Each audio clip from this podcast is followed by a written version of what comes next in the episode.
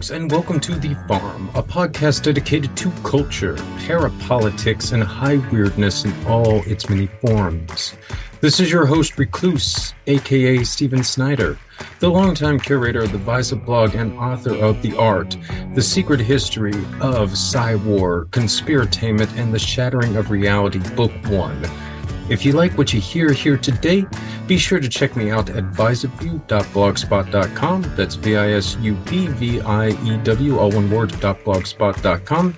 And procure a copy of that book my other works at the Farm's official store, which is at The Farm Podcast, all one word, The Farm Podcast store. And please consider signing up for the Farm's Patreon. On the lowest tier, you get two additional full-length shows per month. That's between three and four hours of bonus material with exclusive gifts and content content. The upper tier, you get that in addition to access to the farm's monthly Zoom party meetings, my dispatches from my various journeys across the United States and all the weird hotspots that I hit up, State of the Unions, where you get my musings on the geopolitical state of the world, and so much more. It's a lot of content, folks, so please consider checking that out. Okay, folks, sad to say it's just me for this outing, but I'll try and make it up to you with a novel subject. I know some of you have been missing the Albacore series, and no, we aren't returning to it for this show per se. But I am going to cover one of the most curious murders in the history of Los Angeles, which is saying something. So, you're getting a little bit of LA noir here, in addition to a killing linked to the whole storied Laurel Canyon scene, which Dave McGowan has addressed uh, quite extensively. And if that's not enough, it has also had an influence on two of my favorite movies of 1984 the original Ghostbusters movie and the cult classic Repo Man, all stemming from this particular murder. So hopefully that's juicy enough for you. And if it's not, I've also got a bunch of stuff on the Process Church of Final Judgment, Crowley, Scientology. Oh gosh, you name it. Well, you'll see. Anyway, let's get going here.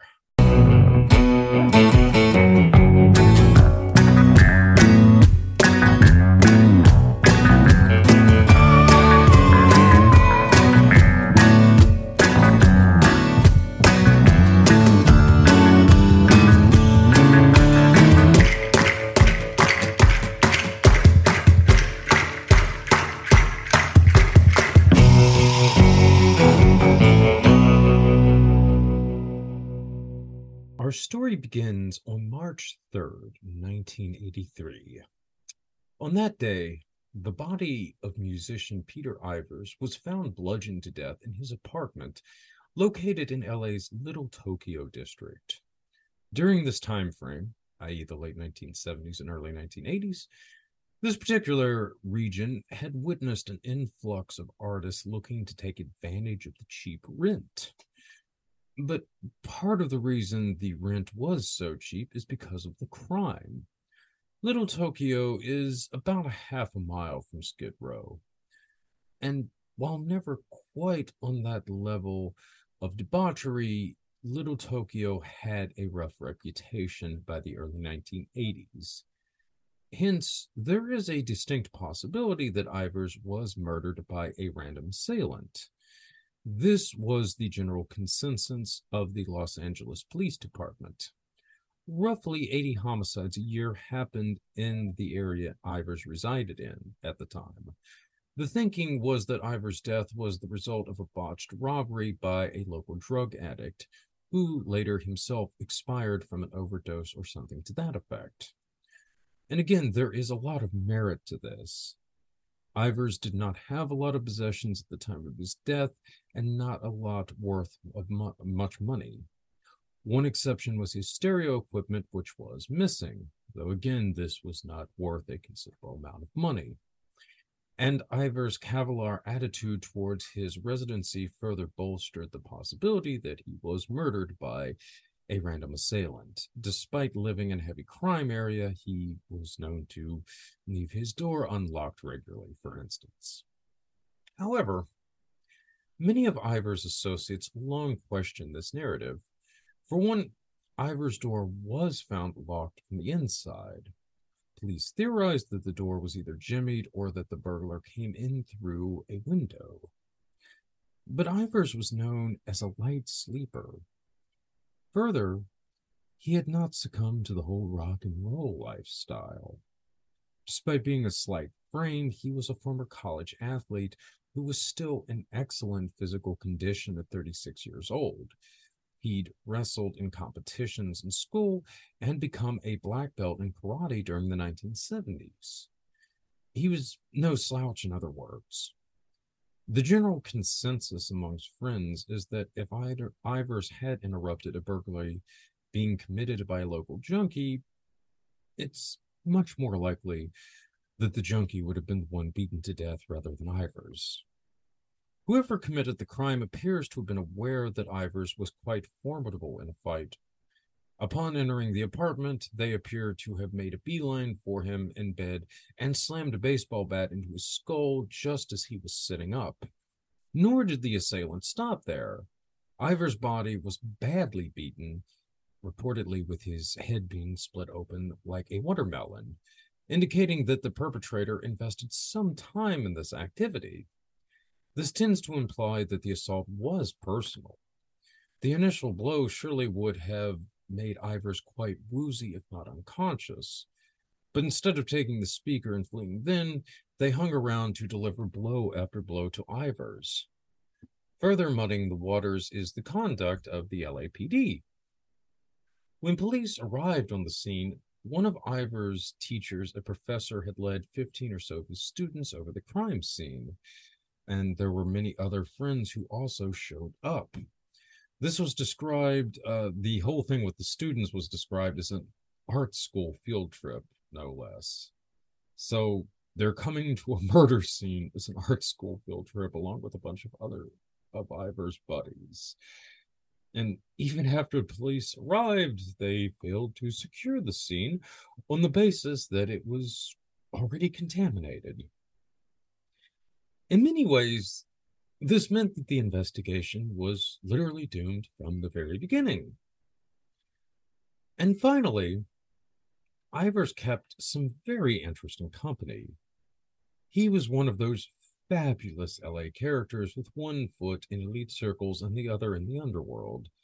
He effortlessly transitioned from Hollywood circles to the punk underground, while never a success, he had written hit singles for other people, including the Pointer sisters, Marty Balin, and Diana Ross. He also took on gigs scoring films. This led to his most well known work. His contribution to David Lynch's Eraserhead, including the song in Heaven, The Lady in the Radiator song, which Lynch had written the lyrics to and which Ivers had apparently done the music for. He also scored uh, Eraserhead, or at least parts of it, in addition to Ron Howard's Grand Theft Auto and several other films.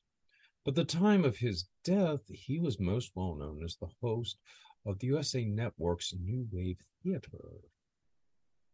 So, New Wave Theater has been described as the number one show of its kind with an estimated 25 million viewers on 1,800 cable systems at its peak.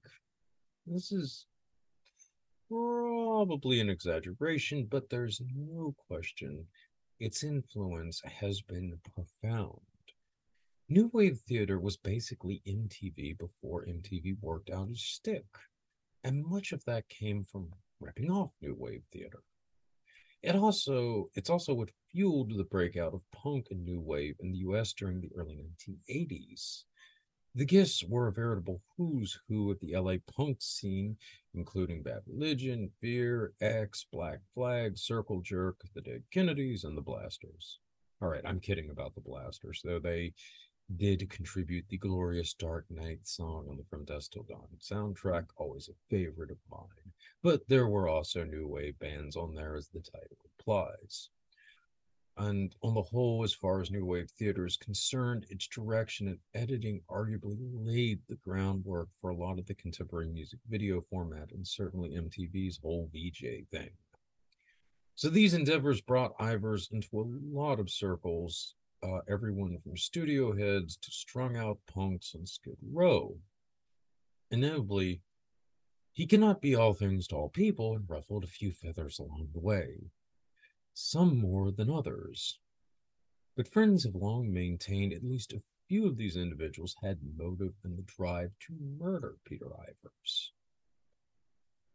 So, before we go any further, we need to ask the same question that the detectives did when they first arrived at the murder scene. Who was this Peter Ivers guy? Well, that is an interesting story.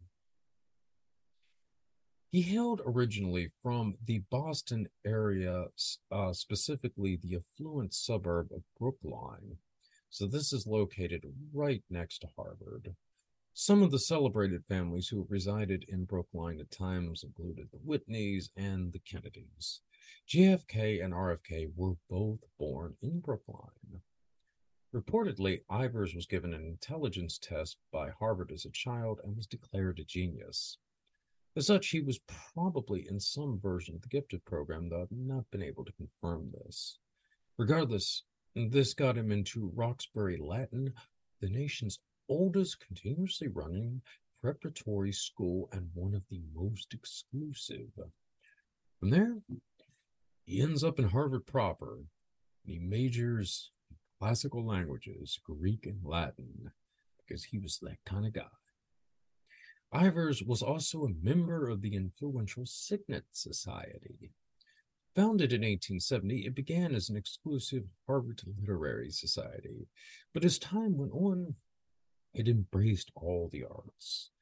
Members have included T.S. Eliot, Robert Frost, Norman Mailer, Arthur Schlesinger Jr., Tommy Lee Jones, Natalie Portman, William James, James B. Conant, who uh, was also involved in the whole Conant committee in ufology, for those of you unaware. Good old Jay Rockefeller, my longtime state senator here in West Virginia. Hamilton Fish Jr., Caspar Weinberger, a Secretary of Defense under Ronnie Reagan, and two presidents, both of them Roosevelts, Theodore and Franklin. It was at the Signet Society Ivers rubbed elbows with such figures as Donald Graham, the son of Washington Post owner Katharine Graham. Catherine the Great's links to the CIA have been much speculated upon over the years. Regardless, she was one of the most powerful media figures of her day. Her son was the publisher of the Post from 1979 until 2000, and He's still the de facto owner through the Graham Holding Company to this day. He was also a member of the Facebook board from 2009 to 2015 and inevitably has attended a Bilderberg conference or two in his day. I'm sure many of you are wondering about Ivers' possible links to some of the intrigues playing out at Harvard. I'm, of course, referring to Timothy Leary's psychedelic evangelicalism and the work of his mentor, the OSS veteran and Harvard professor Henry Murray. Murray conducted a series of psychological experiments between 1959 and 1962 that involved Ted Kaczynski, the Unabomber. Murray was also a major figure in developing personality profiles and may have also overseen Leary's psychedelic research at Harvard. But Murray retired in 1962 and Leary was sacked the following year. Ivers didn't start attending Harvard until 1964, by which time many of these shenanigans had ceased, at least officially. This was also where Ivers acquired his lifelong love of the blues and the harmonica, which he became especially adept at. Ivers released his debut album, the commercial flop Night of the Blue Communion, in 1969, a year after graduation. Despite his perpetual inability to launch his musical career, the connections Ivers acquired at Harvard assured his place in the entertainment industry for years to come. Among the most noteworthy was Tim Mayer, a playwright, stage director, and sometimes lyricist. Mayer or Meyer possibly, contributed lyrics to Ivers' first album and to later efforts by James Taylor, among others. Another big figure that uh, Ivers encountered was director Tim Hunter. Hunter has a very interesting CV, to put it mildly. He directed one of the most disturbing underground movies of the 1980s and a personal favorite of mine, one which ironically I was just discussing at, at uh, Strange Realities 2023, and that would be River's Edge. Uh, great uh, and chilling turn by Dennis Hopper in that one. Hunter also directed the adaptation of S.E. Hinton's Tex, and in more recent years, he helmed the Bret Easton Ellis penned Smiley Face Killers. Hunter is more well known for his TV work, which is equally compelling. Over the years, he's directed episodes of Eerie, Indiana, Carnival, Deadwood, Caprica, American Horror Story, Cult, The Blacklist, and Riverdale. I'd say pretty occulted list of TV shows, to put it mildly. And that's not including the gig that really established his reputation on TV. Directing episodes of Twin Peaks during its initial run, this makes it all the more interesting that Hunter later turned up, turns up directing shows like Eerie, Indiana, Carnival, Riverdale, all of which are heavily influenced by Twin Peaks, to put it mildly. And it's likely Hunter is how Ivers became involved with David Lynch in the first place. Hunter was awarded a fellowship at the American Film Institute's Center for Advanced Film Studies in 1971 this spurred him to relocate to LA that year. Hunter's Hunter asked Ivers to join him so that he could score uh, films for him. Ivers took him up on the offer and appears to have encountered Lynch in LA by 1972. Lynch and Ivers seem to have uh, encountered one another through the AFI circles, further bolstering the possibility that Hunter made the introductions. Lynch was in the same AFI fellowship as Hunter and took classes with him in 1971. But to return to Ivers at Harvard, possibly his closest friend on the campus was Douglas Kenney. While at Harvard, Kenney was the editor of the Harvard Lampoon, where he displayed an uncanny comedic talent. After graduating from Harvard in 1968, Kenney co founded the storied National Lampoons. Kenney worked on the magazine from 1970 to 1977 in various editorial capacities, and he also wrote much of the magazine's early material. During Kenney's stewardship, it became a pop culture staple in the United States, fundamentally changing the face of comedy in the process. Soon Hollywood beckoned, and in 1978, Kenney oversaw National Lampoon's tr- transition to the big screen when he co wrote the classic Animal House. Kenney followed this film up in 1980 with Caddyshack. It was also during that year that he died at the age of 33. There is some dispute as to whether his death was accidental or a suicide.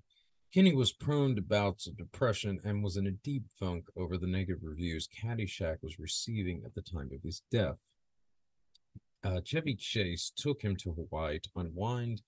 Kenney went hiking on a 35 foot cliff called, called the Hanapepe Valley Lookout, I believe, on August 27th. There, he either slipped or jumped, resulting in his death, as the story goes. It was through Kenney that Ivers became acquainted with many of the rising comedians of the day, most notably John Belushi and Harold Ramis. These two later became frequent guests on New Wave Theater. While not as close, Ivers also developed a friendship with the likes of Chevy Chase, Bill Murray, and Dan Aykroyd. We'll be returning to this milieu in a moment, so do keep all of these connections in mind. Probably the most important connection Ivers made at Harvard, however, was his longtime girlfriend, Lucy Fisher. After graduating from Harvard, Lucy moved, followed Ivers to LA. There, she first secured a gig as a script reader for United Artists.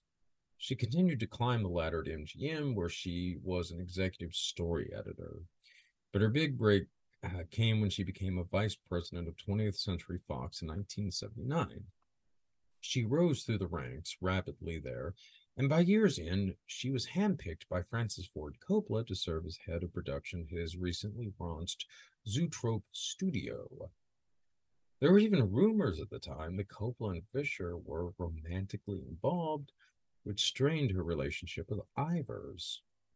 After Zoetrope went bankrupt in 1981, Fisher ended up at Warner Brothers. There, her boss was Steve Ross, who was Stanley Kubrick's main contact with the studio, and Kubrick and Ross were extremely close. In fact, Ross was probably his closest contact in Hollywood. So it's interesting that this was her boss when she started working at Warner's, where she was at for 14 years. She oversaw a variety of hits at the studio, including Gremlins, Goonies, and The Witches of Eastwick, Uh, which were personal favorites of mine, hence the reason why I selected these out of her CV. But I'm getting a bit ahead of myself. So, Ivers and Fishers have settled in LA by the early 1970s. They frequent several iconic locations. Reportedly, Ivers was obsessed with Schwab's pharmacy. Besides selling medicines, this joint sold ice cream dishes, light meals, and of course coffee because this is LA. Founded in 1932, it was kind of a prototype for LA's story diner culture. For decades, it was closely connected to Hollywood, with actors and other industry types making up the core of its clientele. It was Ivers' go to haunt when he wanted to eat out. Ironically, it shuttered its, its, doors for good in October 1983, a little over seven months after Ivers' murder. On a synchronistic level, this is fascinating.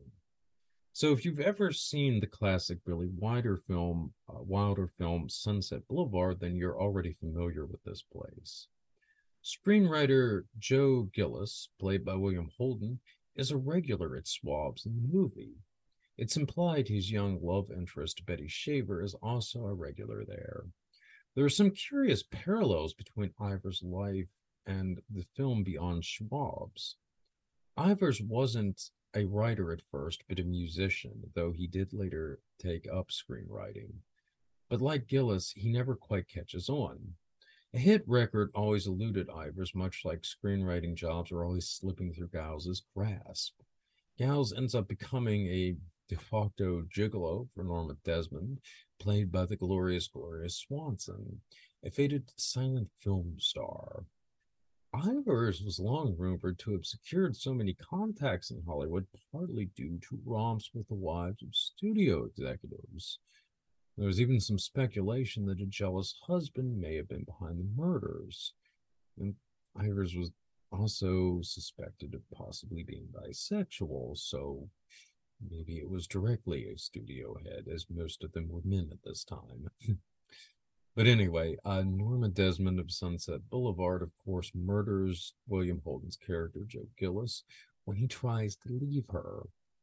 Ivers actually sold a treatment for a script that he co-wrote with Ron Taylor shortly before his murder, so he had taken on the whole mantle of becoming a screenwriter at the time of his death.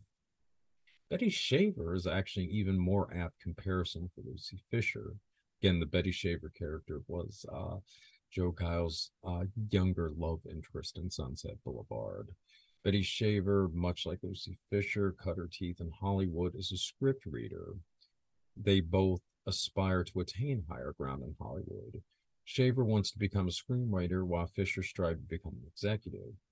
And they're both smitten with a man, while talented, may ultimately be a hindrance to their aspiration. And they both essentially start at the bottom in Hollywood and work their way up. So I can't help but wonder if David Lynch pondered these curiosities. The crucial plot point in Sunset Boulevard is driven by an unseen character named Gordon Cole. Of course, that's the name Lynch would later use for the character he plays in the Twin Peaks franchise. And even if Lynch never made the connection between Ivers and Sunset Boulevard, there's no doubt in my mind that he's a huge fan of the film. We'll explore that in the near future. But even if Lynch didn't make the Sunset Boulevard connection, I suspect Ivers had a great influence on the director's life that is often unacknowledged. Ivers was passionate about meditation, having practiced it since the late 1970s. Lynch discovered transcendental meditation around the time he met Ivers. As the story goes, it was Lynch's sister, Martha Levacy, I believe, who introduced Lynch to TM. But on the whole, Lynch seems to have made an effort to downplay his links to Ivers. The musician gets exactly one reference in Lynch's quasi autobiography, Room to Dream, and that only acknowledges Ivers' performance in Heaven for Eraserhead. Further, Ivers may have inspired some of Lynch's later work. Ivers' diary was taken from the crime scene by his friend Peter Rafelson, who more will be said in a moment. But anyway, the diary contained references to some kind of deal Ivers was trying to make in San Francisco. And he was nervous about it, but enamored with what the money he could do from this deal for him. Some have speculated that he was referencing a drug deal that he was involved in. As I'm sure Twin Peaks fans are well aware, Laura Palmer's diary, both her official and her secret ones, are crucial to the show's storyline. Her secret diary is held by a character named Harold Smith. Ivers actually had a close friend named Harold Smith. He met this guy through director Tim Hunter, who may have been the one who introduced Lynch and Ivers. And remember, Ivers and Lynch both seem to have met each other in 1972, the same year Lynch took up transcendental meditation. So it goes. But anyway, back to Ivers' saga. After re- relocating to LA, he made a game effort to launch his music career with the contacts he had made in Hollywood. In 1974, he drops his follow up to Night of the Blue Communion. It's a remarkable album called Terminal Love. It's been described as one of the strangest pop albums ever released. And that's pretty much spot on. The album feels as though it was recorded by an alien intelligence. It vaguely understands the concept of a pop song, but something is lost in translation. Not only every song on Terminal Love is under four, four minutes and follows various hit formulas of the era. There's a little hard rock, a little blue eyed soul, some hints of glam, and so on. But there's just something slightly off kilter about each song, be it the arrangement, the bizarre lyrics, and especially Ivers' vocals.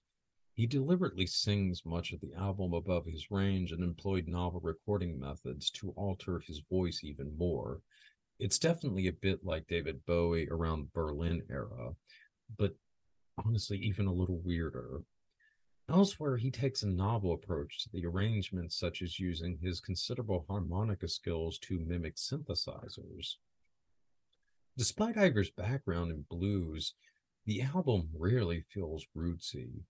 And that's especially interesting given the time frame. Again, this is 1974. This is like the heyday of, you know, the Eagles. Supposedly, all this folk and country influences made the music more quote unquote authentic. Though I personally would never apply the term authentic to the Eagles in any capacity other than authentic shit, but that's just me. Anyway, back to something of quality, namely terminally love, terminal love. While not overly sci-fi centric, it does feel futuristic despite having been recorded in that year, 1974, which is so mysterious in its own right. But anyway, Terminal Love is kind of a proto new wave slash post punk affair, but it's aged better than many of the bands in those genres, especially new wave. Being a post punk album from 1974 gives the record a certain timelessness. It's like it came to us from another dimension where pop music trends were ever so slightly different than our own. No one particular thing is major, but taken all together, it feels like a departure from pop despite Ivers' gold record designs. Obviously, it tanked massively when it dropped. Even if it had come out three or four years later, as new wave and post punk were taking shape, it still would have been a challenge to find its audience. Despite its parallels to those styles, Ivers had a much more positive and even kitsy sensibility. His flamboyance, which some interpreted as hints of his aforementioned bisexuality, rubbed more than a few punks the wrong way in latter years. But more on that later. Anyway, the death blow for Ivers' rock and roll career arguably came not from terminal love, but an opening slot for Fleetwood Mac that he had secured through his said industry contacts. Needless to say, even if Ivers crushed it, his music would have been a tough sell to Fleetwood Mac fans.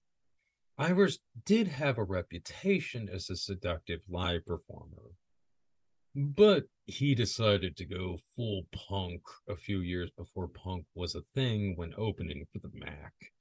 He came out on the stage clad only in a diaper and delivered a highly theatrical performance, snarling and posturing his way through the songs.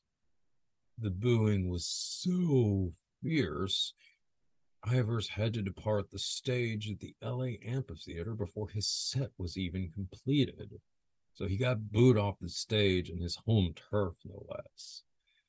While Ivers later carved out a niche for himself working on soundtracks and writing songs for other people, this pretty much closed the door on the possibility of him becoming a rock god. Still, this didn't prevent Ivers and Fisher from settling into LA's most storied rock and roll community. Yes, folks, Laurel Canyon. They moved in not long after relocating to LA and remained there for nearly a decade. This is extremely interesting on any number of levels. I'm assuming most people listening to this are familiar with Dave McGowan's work on Laurel Canyon via the classic weird scenes inside the canyon. While I think McGowan overreaches at times, his overall thesis is highly compelling. Regardless, there's no question Laurel Canyon has witnessed a rash of bizarre murders over the years, but especially from the late 1960s up to the early 1980s. Probably the most sensational was the so called Wonderland murders, also known as the Four on the Floor murders. This concerned the Wonderland Gang, a Laurel Canyon based crew who were significant players in LA's highly lucrative uh, cocaine trade during the early 1980s. On July 1st, 1981, four members of the gang were found dead at their Laurel Canyon headquarters. Officially, the murders were never technically solved, but it's widely believed that they were carried out on Eddie Nash's orders after the Wonderland gang had robbed him.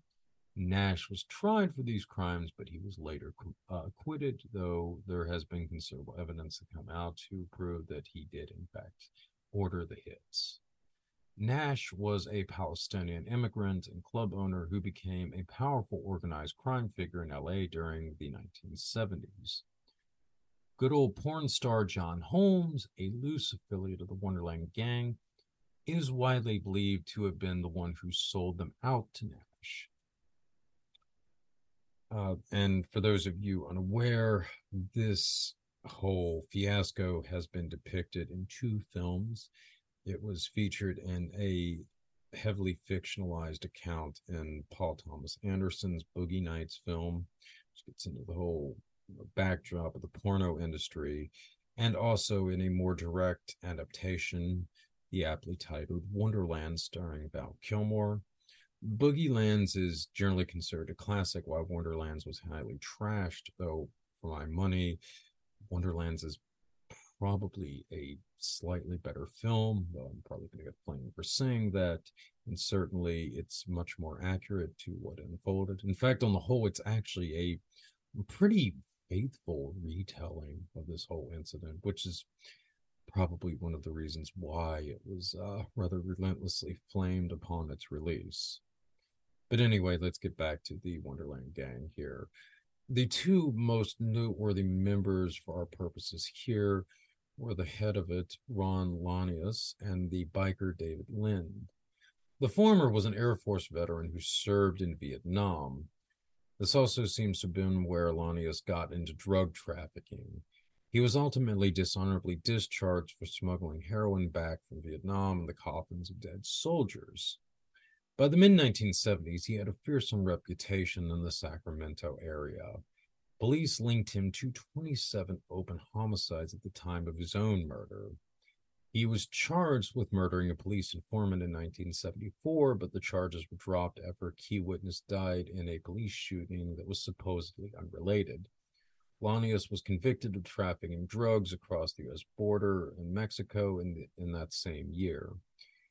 He was out on parole uh, by the late 1970s, having served three years of his sentence. Launius encountered Lind while he was serving time. Lind was a hardcore heroin addict and a member of the Aryan Brotherhood. That would be the infamous Nazi prison gang. This was at a time when the ABB had picked up a fair share of Manson's followers during the early 1970s. I have no idea if Lind was in those circles, but the Manson family was known to have extensive links with biker gangs prior to their alliance with the Aryan Brotherhood in the early 70s. Lind may have traveled in such circles back then, uh, but again, I have no way of confirming any of this, and I have no evidence of it. So, again, it's just speculation on my part. Anyway, Lind was brought in uh, to the Wonderland outfit by Launius in 1981 to assist him with the growing operation he had in Laurel Canyon. Lind was the only significant member of the Wonderland gang not to be murdered by Nash's people. He was conveniently out of the house at the time. He was also, like another figure we'll soon explore at length, a sometime police informant. Lind also was uh, is allegedly died in 1995, but there's been a lot of speculation that he was actually uh, shuffled into the witness protection program at the time. Anyway, the Wonderland Gang is so named because their Laurel Canyon home is located on Wonderland Avenue. Imagine that. While I haven't been able to locate the exact uh, place where Ivers' house was, it's described as being just off of Wonderland Avenue. Hence, it couldn't have been more than a mile or two from the infamous Wonderland drug house.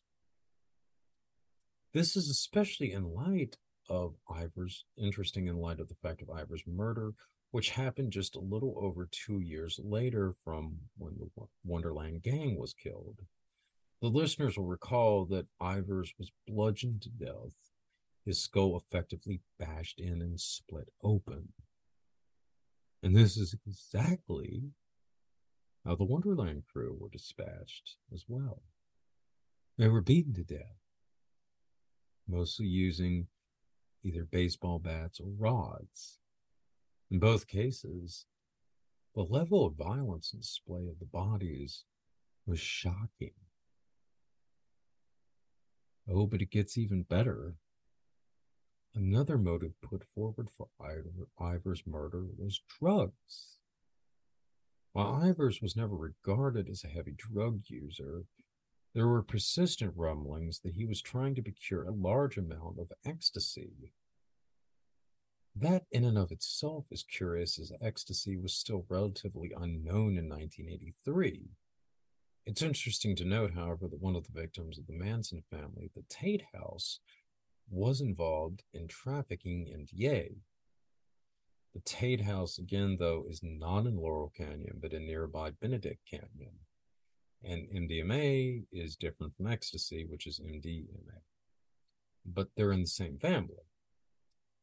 And would have been and used in fairly exclusive circles for either drug even up to the late 19 up to the early 1980s it really wasn't until the mid to late 1980s when both MDMA and MDA started to become more casually used. So chances are this probably would have been more you know Hollywood types using these drugs back then.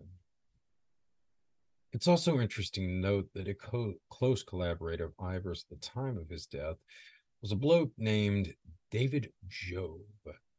You'll be hearing a lot more about Mr. Jove in just a moment. But for now, it's worth noting he's the main source for the drug deal gone wrong theory concerning Ivers' death. Jove also had a long standing history of trafficking at the time of Ivers' death, and he was, by all accounts, an absolute fiend for cocaine. His habit was legendary. I've been unable to determine if Jove knew the Wonderland gang, but it seems highly probable given the circles that he traveled in. While I have no hard evidence Ivers' death and the Wonderland murders are connected, Ivers' close proximity to the gang, the similarities between Ivers' murder and the killings at Wonderland Avenue, Ivers' reputed involvement in drug trafficking, and his relationship with Jove indicate that this is an avenue that warrants further investigation. At the time of his murder, Ivers had separated from Lucy Fisher. This resulted in his departure from Laurel Canyon for Little, Little Tokyo in 1982, a little over a year after the Wonderland murders. And I believe that they would have unfolded the murders, that is to say, right around the time that Fisher and Ivers were in the process of separating.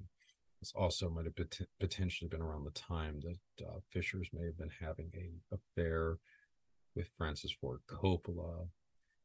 Again, I'm sure a lot of people listening to this are aware, but Coppola got into a bit of controversy himself with the whole Cotton Club murders thing, which also involves good old producer cocaine Robert Evans and uh, the death of um, Roy the guy who was linked to the whole Son of Sam thing. But again, Coppola did not become involved with the Cotton Club film, I think, until 82 or 83. This was after Fisher's had stopped working for Coppola. And I don't know how much involvement they had at this time. But again, it's you know, interesting. All these circles seem to have been bogged down in controversy around this time. But anyway, um, there may have been a purely financial motive for Ivers uh, moving out of Laurel Canyon simply because he couldn't afford it anymore without Fisher. So while he wasn't, at least reportedly, desperate for money, uh, he was not able to maintain the same lifestyle that he had had previously with his studio executive girlfriend. With the contacts he had in Little Canyon, he may have seen dealing as a way to raise some capital. And given his former close proximity to the Wonderland gang, perhaps he went through an old network. Well, we'll get back to that later. But to return to Ivers' time in Laurel Canyon, his house earned a reputation as a kind of 24 hour salon during the 1970s because of the curious cast of characters that turned up there. A regular fixture was Peter Rafelson, I previously mentioned. He later became a successful songwriter in his own right. Among his hits were Open Your Heart by Madonna, Rafelson was the son of Bob Rafelson, the dr- director of such films as Head, Five Easy Pieces, and The King of Marvin Gardens. Those of you who have read my book, The Art, are already familiar with good old Bob Rafelson. He was a co founder of the legendary production company BBS, along with producer Bert Schneider. BBS largely created the independent and art house features as we know it today, beginning with the legendary Easy Rider. So, besides revolutionizing the industry, uh, the circles around BBS, especially Bert Schneider, had a lot of interesting connections, ranging from Esalen to the Black Panthers and the Yippies. For decades, Bert Schneider was the de facto head of Hollywood's activist circles. He was a financial patron to Daniel Ellsberg and Huey Newton of the Black Panthers.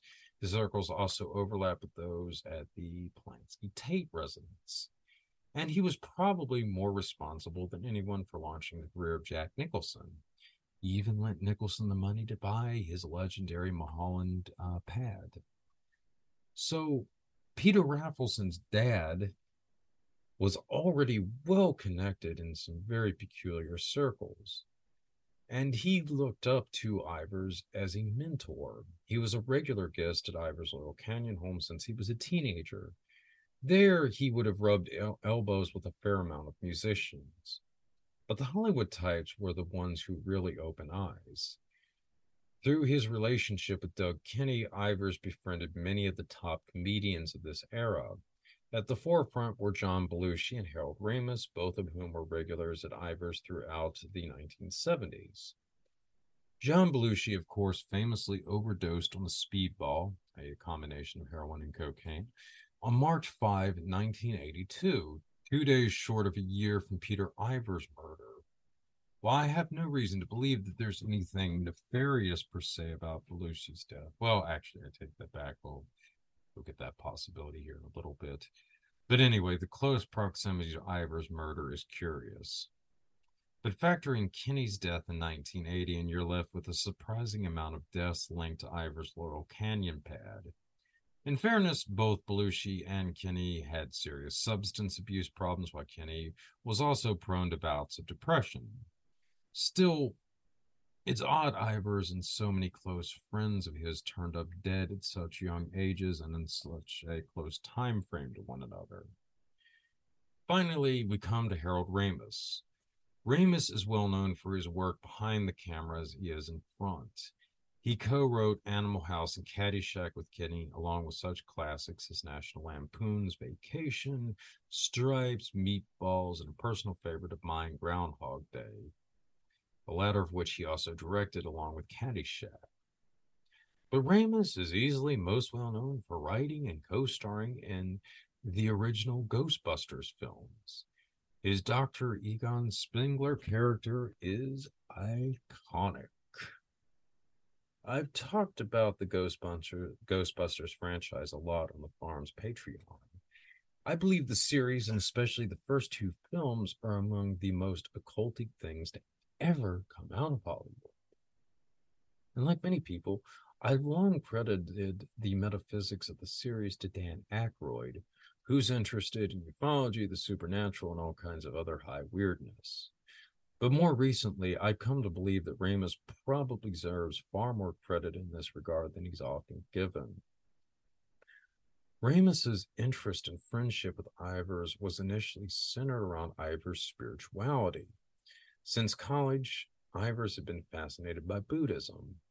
It was also during this time that he took up meditation, as I've mentioned earlier. Upon relocating to LA, he embraced both yoga and martial arts.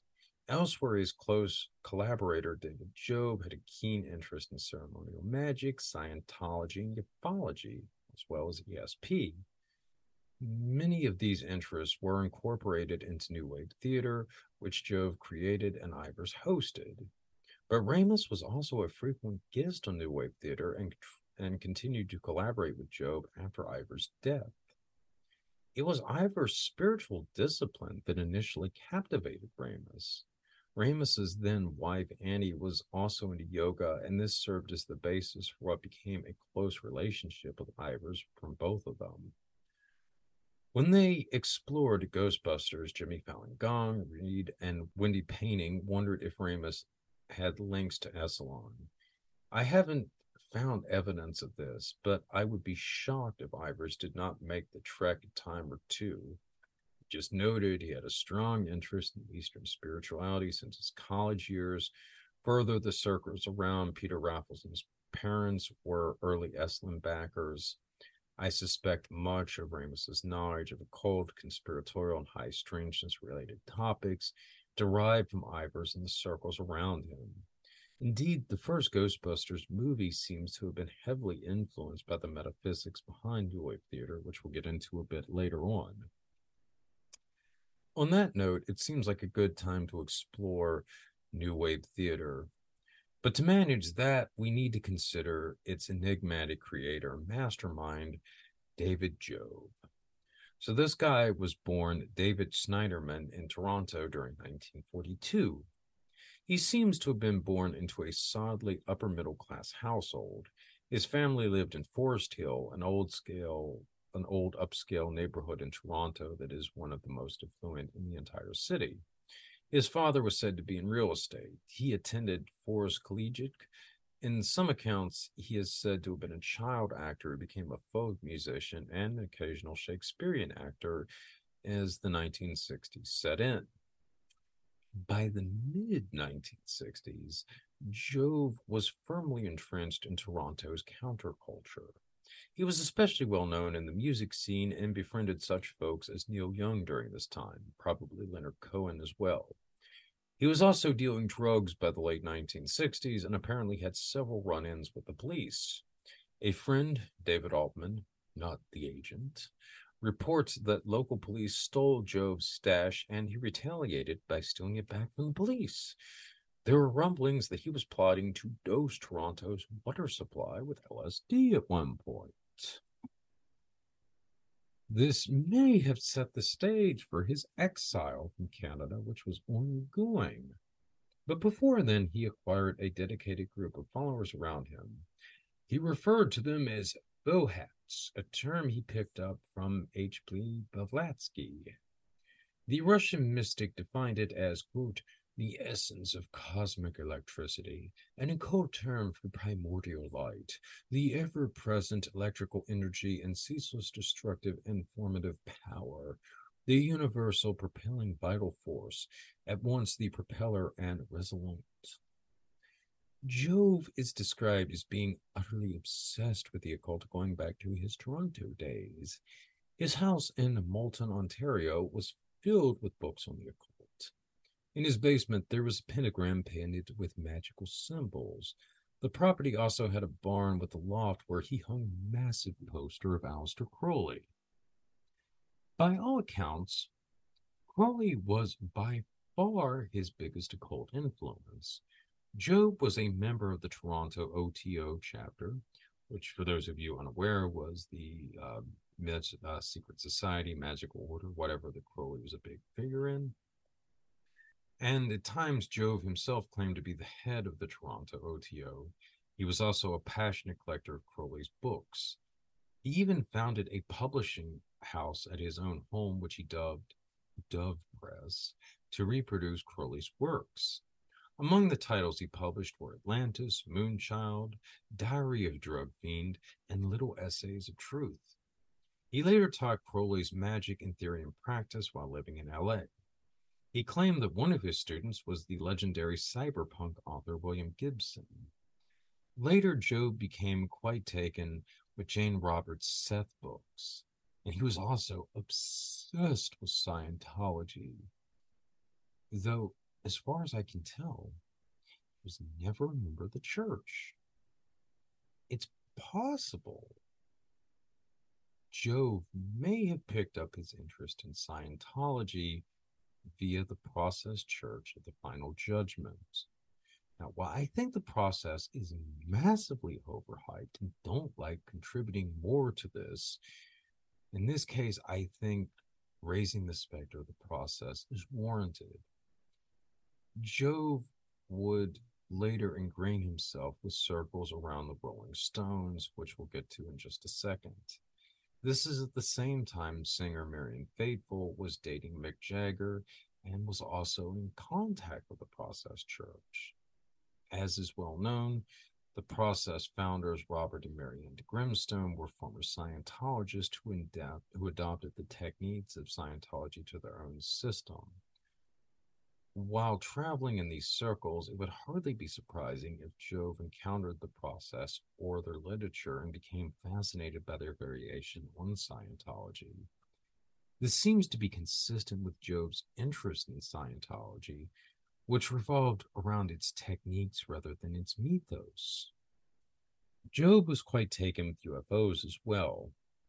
He was especially devoted to the Majestic 12 documents, from the late 1980s onward, he repeatedly tried to develop films and TV series centered around aliens.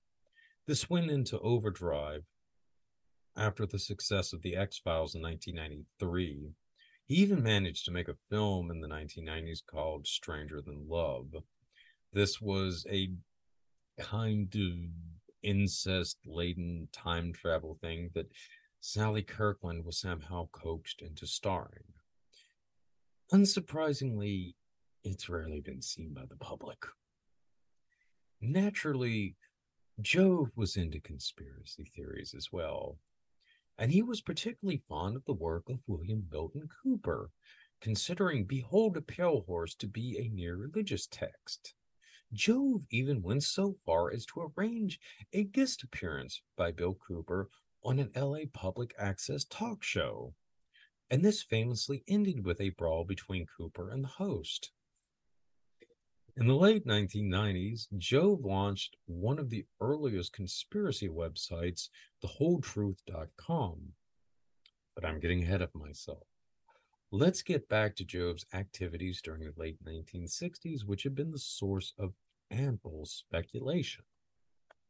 In 1967, Jove made his way to the UK with a collection of passports sporting different names and nationalities and an attache case that would become the stuff of legend. Besides a wide variety of LSD, it contained hashish and even DMT. His trek there featured a stopover in NYC where he landed himself in a Greenwich Village mental hospital to avoid deportation. After escaping, he made his way to Europe. Upon arriving in the UK, he befriended Keith Richards of the Rolling Stones and spread the gospel of LSD among the rock and rollers. Supposedly, he was the person who turned John Lennon on. This quickly him the, earned him the moniker of the Acid King. Besides Lennon, he was also said to have turned on the Stones and other members of the Beatles. Jove gained infamy in the UK for the role he played in the Rolling Stones' Redland drug bust. What actually happened has been hotly contested. Keith Richards claimed that his Belgian chauffeur sold the band out to the uh, to the newspaper The News of the World. The paper then alerted the police in a bid to create headlines. The police used Jove to stage the bust. For years, there have been persistent allegations that Jove was more than an unwilling informant, however. People close to the Stones have accused Jove of being an asset of the CIA, and in more recent years, he has said he is said to have been either a CIA agent or somebody working in the FBI's COINTELPRO. On the one hand, Jove's movements after London lend credence to this. He apparently bounced around the world before settling in LA's underground during the mid 1970s. Despite the alleged specter of criminal charges in Canada lingering over Jove for the rest of his life, he never seems to have faced a serious threat of deportation or extradition. And American authorities surely would have been aware of these charges after he turned up in the Ivers murder. But despite being a wanted man in Canada and decades of involvement in trafficking drugs in the US, he never seems to have faced serious legal repercussions. On the other hand, Jove was by all accounts a serious cokehead and mentally unstable, which makes me wary of the notion that he was an active agent of an intelligence service. It's certainly possible he avoided jail time by acting as an informant. Many a dealer has avoided legal repercussions for years by operating in this fashion and selling out their contemporaries. But this hardly makes him a spy. It's likely his wealthy family combined with the willingness to sell out other dealers is what kept him out of prison. At best, he was probably an unwitting asset. And remember, this is a man obsessed with conspiracy theories, someone who promoted Bill Cooper for years. Much of the last decade of Jove's life revolved around pushing conspirology through his website. Besides the majestic documents, he also embraced things like Montauk and Ong's hat. Either this is a sign of his gullibility or cunning, as all of these things were basically proto alternate reality games. I tend to lean towards the former, as Jove comes off as a true believer time and again in his writings. Still, there's a lot about Jove that raises red flags. One of the most bizarre connections Jove claimed to have had was to Chicago gangster Marcus Lipsky. Allegedly, Lipsky was one of the main figures behind the Chicago outfit's takeover of criminal rackets in Dallas. In this capacity, he was said to be an associate of Lee Harvey Oswald's assassin Jack Ruby. Lipsky, bizarrely, was also the founder and longtime owner of Reddi-wip, a popular form of whipped cream, and the animation studio True Line. You just can't make this shit up, right? Jove claimed that Lipsky lent him an electric piano that he never returned. Jove's longtime wife is equally fascinating in her own right. Her name was Lotus Weinstock, who some of you may be familiar with. She was a pioneering female stand up comedian. She was also engaged to legendary Lenny Bruce at the time of his death in 1966.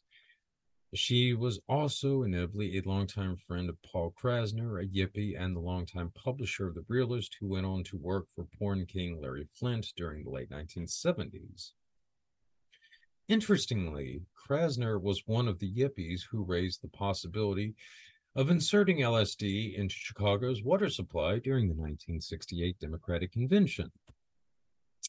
Obviously, this is quite similar to allegations that Jove was plotting to do the same thing in Toronto.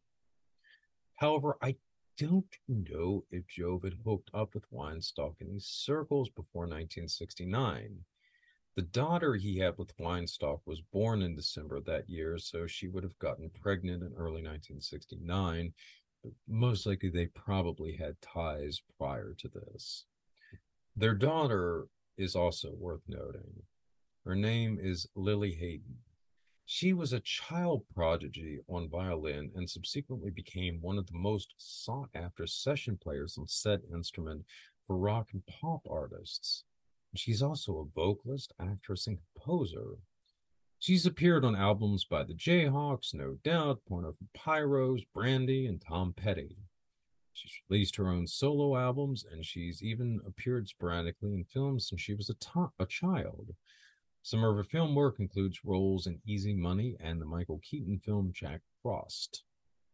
As a child, Weinstock raised Haydn in an LA commune run by a cult known as the Brotherhood of the Source. The sex patriarch was a fellow who called himself Father Yod. He was a former U.S. Marine who had served in World War II and later became a Hollywood stuntman. Born James Edward Baker, he first gained a following in LA when he founded the Source restaurant in 1969.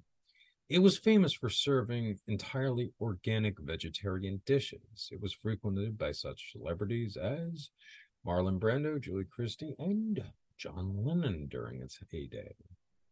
And it was quite successful, providing much of the funding for Yod's cult.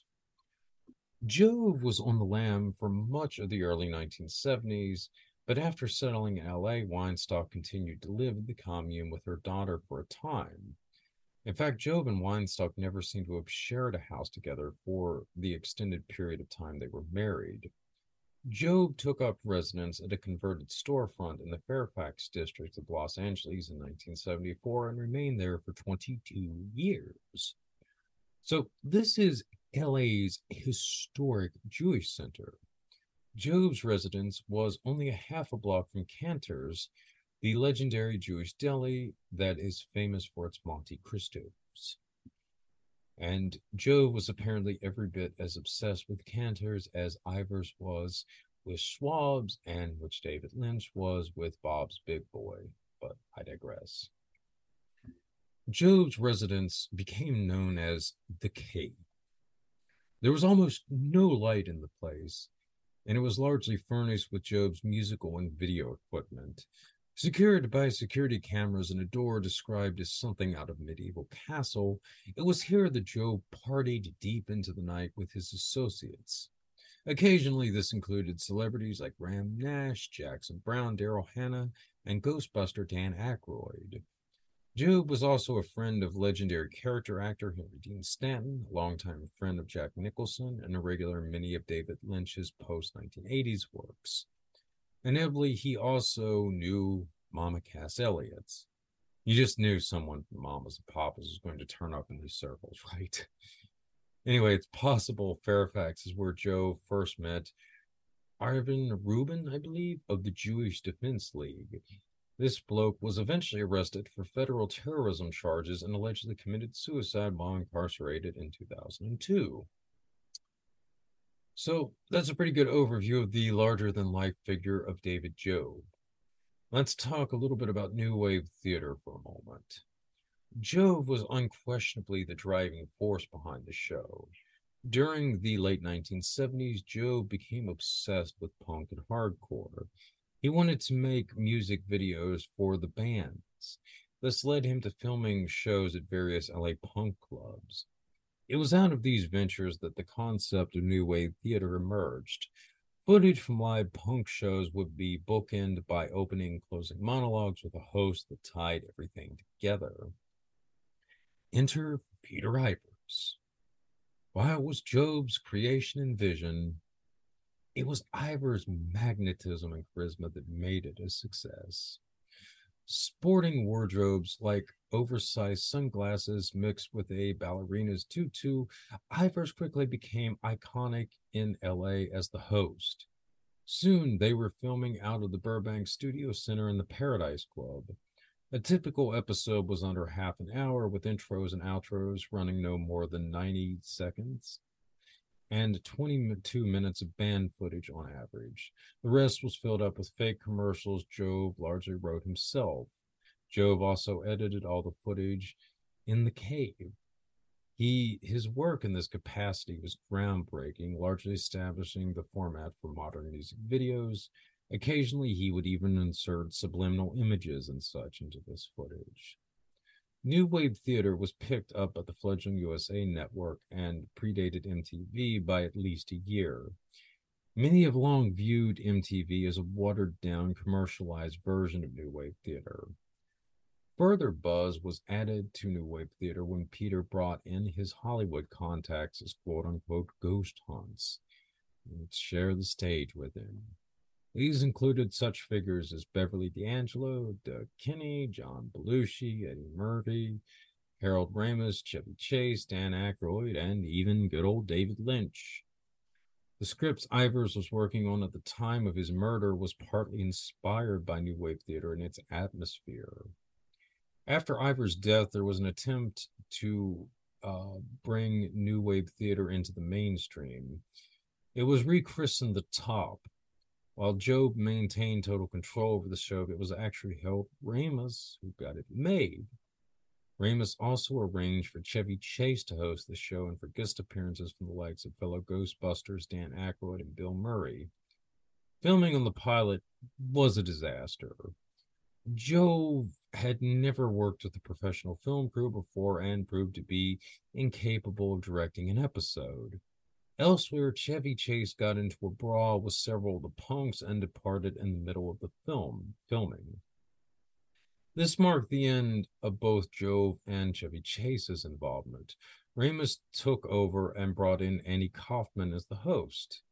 This actually proved to be Kaufman's last live appearance. He also died around this time, or excuse me, disappeared, depending upon how you look at this. Anyway, the show managed strong ratings, but uh, Ramis declined to continue it. All right, so as we're getting into the home stretch here, let's return to Ivers' death.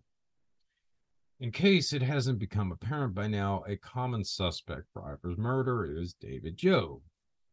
And there's certainly merit to this. While New Wave Theater was Jove's baby, Ivers was the star, and at the time of his murder, Ivers was reportedly not only plotting his exit from New Wave Theater, but also working on a script utilizing elements of it. While Jove was the mastermind, it was arguably Ivers' star power, both his own and uh, from the people that he brought in as guests, that made New Wave Theater a hit. Without Ivers, New Wave theater would have faltered the way the top did, or so the argument goes. Jove, perpetually strung out on cocaine and poised to lose his meal ticket, went simple and murdered Ivers. His, he had a motive, a reputation for violence, and would have been aware of Ivers' physical prowess. Hence, he knew he had to take Ivers out before he could counter him. But there are problems with this. One figure who supported the Jove as murderer theory over the years, or at least has indicated this, is Harold Ramis.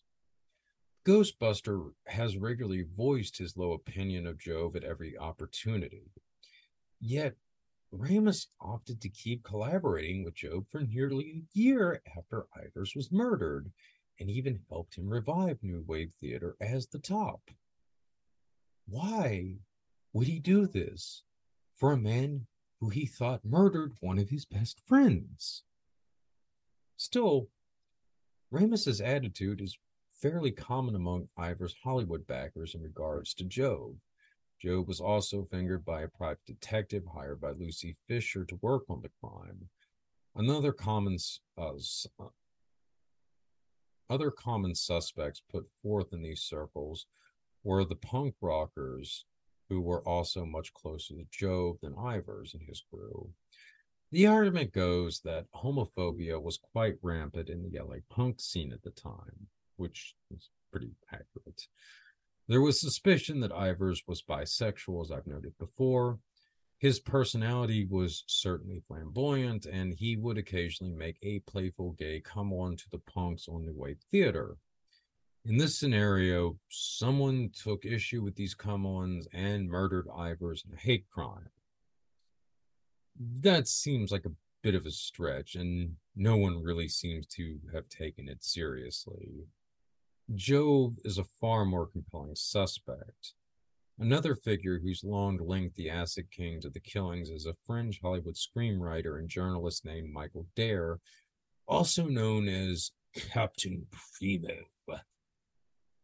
Dare was a staff writer briefly on the top and occasionally visited the taping of New World Theater. It's possible Harold Ramis is who brought him in to the top. While Dare has long described himself as a writer, he's most well known as a drug dealer. The client who put him on the map in that regard was John Belushi. During the filming of 1941, Belushi became a regular at Dare's West Hollywood bungalow. It was the beginning of a brief but highly lucrative relationship for Dare. This is interesting because, in addition to attempting to link Jove to Ivers' murder, Dare is also the one pushing the narrative that John Belushi's overdose was induced by the LAPD. As the story goes, the woman who provided Belushi with the fatal speedball Kathy Smith, was a police informant. She had informed the LAPD that Robert De Niro and Robin Williams would be joining Belushi at his hotel room in the Chateau Marmont to get high the night that he died. So the LAPD instructed Smith to keep feeding Belushi drugs until his fellow actors arrived, and this resulted in the fatal overdose. In recent years, even more mystery has been added to Belushi's death. Scott Thorson, a former associate of Eddie Nash's, alleges that the cocaine and heroin Smith fed Belushi on the night of the overdose came from Eddie Nash. Personally, I find Thorson's claims of the dope coming from Nash rather than Dare linking it to the LAPD a little more credible. But that isn't to say that they both can't be true. Again, there's also a good chance that David Jove was a police informant as well for the LAPD, and David Lind of the Wonderland Gang was almost certainly a police informant for the LAPD. And yes, that brings us back to the Wonderland murders. So let's step back for a moment and consider the claims that Ivers had gotten into drug trafficking. Jove speculated Ivers was killed as part of a professional hit carried out by a Redwood City based Somalian gang he burned on a drug deal. Seemingly, this would have no connection to the people linked to Wonderland. But Ron Launius and David Lind were both based out of Sacramento before relocating to LA. Now, Sacramento is in Northern California, though it is over two hours from Redwood City, so not super close. And as far as I can tell, Eddie Nash had no links to such circles either. Mm, but this is assuming Jove was telling the truth about the Somalian gang. If he suspected a link to the Wonderland killings, he may have found it prudent to keep quiet on that regard. It's also possible Ivers or Jove became aware of their of this Redwood City outfit through their connections to the Wonderland gang or such fellow travelers. So, to recap, Ivers lived in Laurel Canyon for nearly a decade, right off of Wonderland Avenue. During this time, Doug Kenney and John Belushi were regular guests at his house. Both turned up dead prior to Ivers. Belushi may have overdosed on drugs supplied by people connected to Eddie Nash. Later, Ivers is murdered, beaten to death in a fashion similar to the Wonderland victims. Eddie Nash is widely believed to be the man who ordered the killings of the Wonderland gang. It may well all be a coincidence. Ivers being killed as part of botched robbery is probably the most plausible explanation we still have. But possible links to the Wonderland murders seems far more plausible than Jove and certainly a homophobic punk rocker or a scorned lover killing Ivers. It's also interesting that many of Ivers' Hollywood friends seem to have tried to put the blame on Jove and or the punks. And this again begs the question of whether this was out of a conviction or a desire to shift attention away from the rash of strange deaths unfolding in these circles during this time. So, to wrap up, I just wanted to note the undeniable influence the sagas had on several films. I've already addressed how David Lynch may have been influenced by this and incorporated some of these uh, aspects of Ivers' murder into Twin Peaks. But it's also interesting to note that as Ivers' murder was playing out around this time, it was also when Harold Ramis and Dan Aykroyd were writing Ghostbusters. John Belushi was originally envisioned playing the role that was later taken on by Bill Murray. Ramis, Belushi, and Aykroyd, but especially the first two, were closely tied to the scene around New Wave Theater. But between Ivers' passion for Eastern spirituality and Jove's obsession with Crowley, Scientology, and conspiracy theories, it seems obvious that this had to have had an influence on the writing of the film. Jove was also keenly interested in ESP to boot. I would frankly be shocked if the whole zeitgeist around New Wave Theater did not influence the writing of Ghostbusters on some level. Obviously, Aykroyd had long-standing interest in high strangeness, but I suspect Ramis picked up a lot of this stuff from Ivers and Jove. He was apparently enamored enough with said zeitgeist to, to try and revive New Wave Theater with a man he suspected of murdering his buddy, after all. Another film that seems to have been undeniably influenced by this milieu is Alex uh, Cox's cult classic Repo Man. Virtually all of David Jove's obsessions, UFOs, Scientology, conspiracy theories, punk rock, are central to this film. And of course, many of the LA punk bands on the soundtrack appeared on New Wave Theater. Recall that Peter Ivers himself had sold a script treatment based on New Wave Theater just prior to his death. I suspect he wasn't the only one seeing dollar signs after it became a surprise success on cable. Just based on some of Ivers' monologues alone, I can't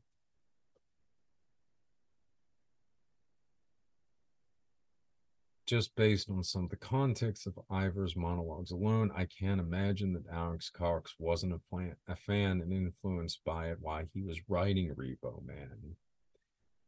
And on a final note, the LA punk scene. In weird scenes inside the canyon, David McGowan essentially argues that the famed Laurel Canyon scene and the much broader LA rock scene of the 60s and 70s was a psyop conducted by national security trolls. I think this takes things maybe a little too far, but is not without merit.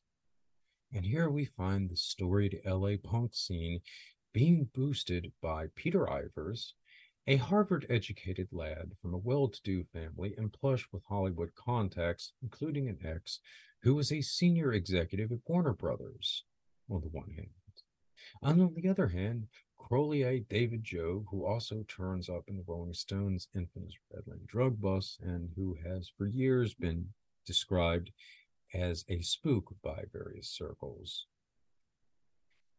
I again I don't buy that Jove was a spy, possibly an unwilling intelligence asset, but there seems to be little question that he was a police informant.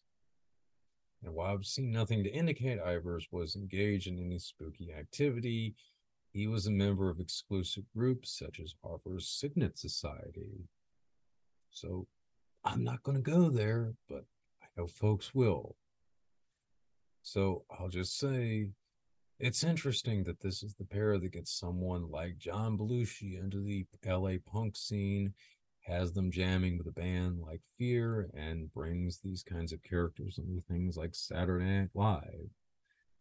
Uh, reviewing all this, it seems clear to me that the LA punk scene is so legendary in no small part because of Ivers and Jove, and especially Ivers boosting it to a lot of his Hollywood friends. So do with that as you will. And on that note, I am going to sign off for now. As always, I want to thank you guys so much for listening and your support. And with that, good night and good luck to you all.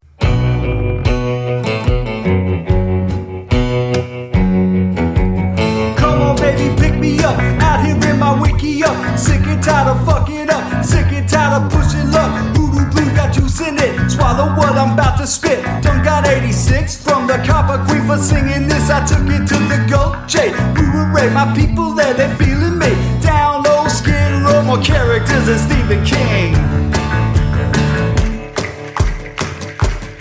Said I'm just working at the quarry, y'all. I ain't in a hurry, y'all. Come on, baby, pick me up. Out here in my wiki up. Stuck down in this stick. Hut is hot as hell, I tell you what. Put it up and knock it down. Moving on that bigger route. Come on, mama, jump down. Turn around, do it for me. Stick it out. Say one, two, three, Geronimo. Jump, baby, we gotta go. Hands tied, blindfold. Jump into that battle zone. I said it's time to get the fuck out, cause they done let the wolves out. Coming with that heat, mama shooting up the street. Mama, fight or flight adrenaline, you feel that little tingle in your feet. Mama, no retreat, mobilize your whole fleet. Hit the street, tell me that you good for it. You want peace, go to war for it. Say one, two, three, Geronimo, jump baby, we gotta go. Screaming with me, scream Geronimo. Hands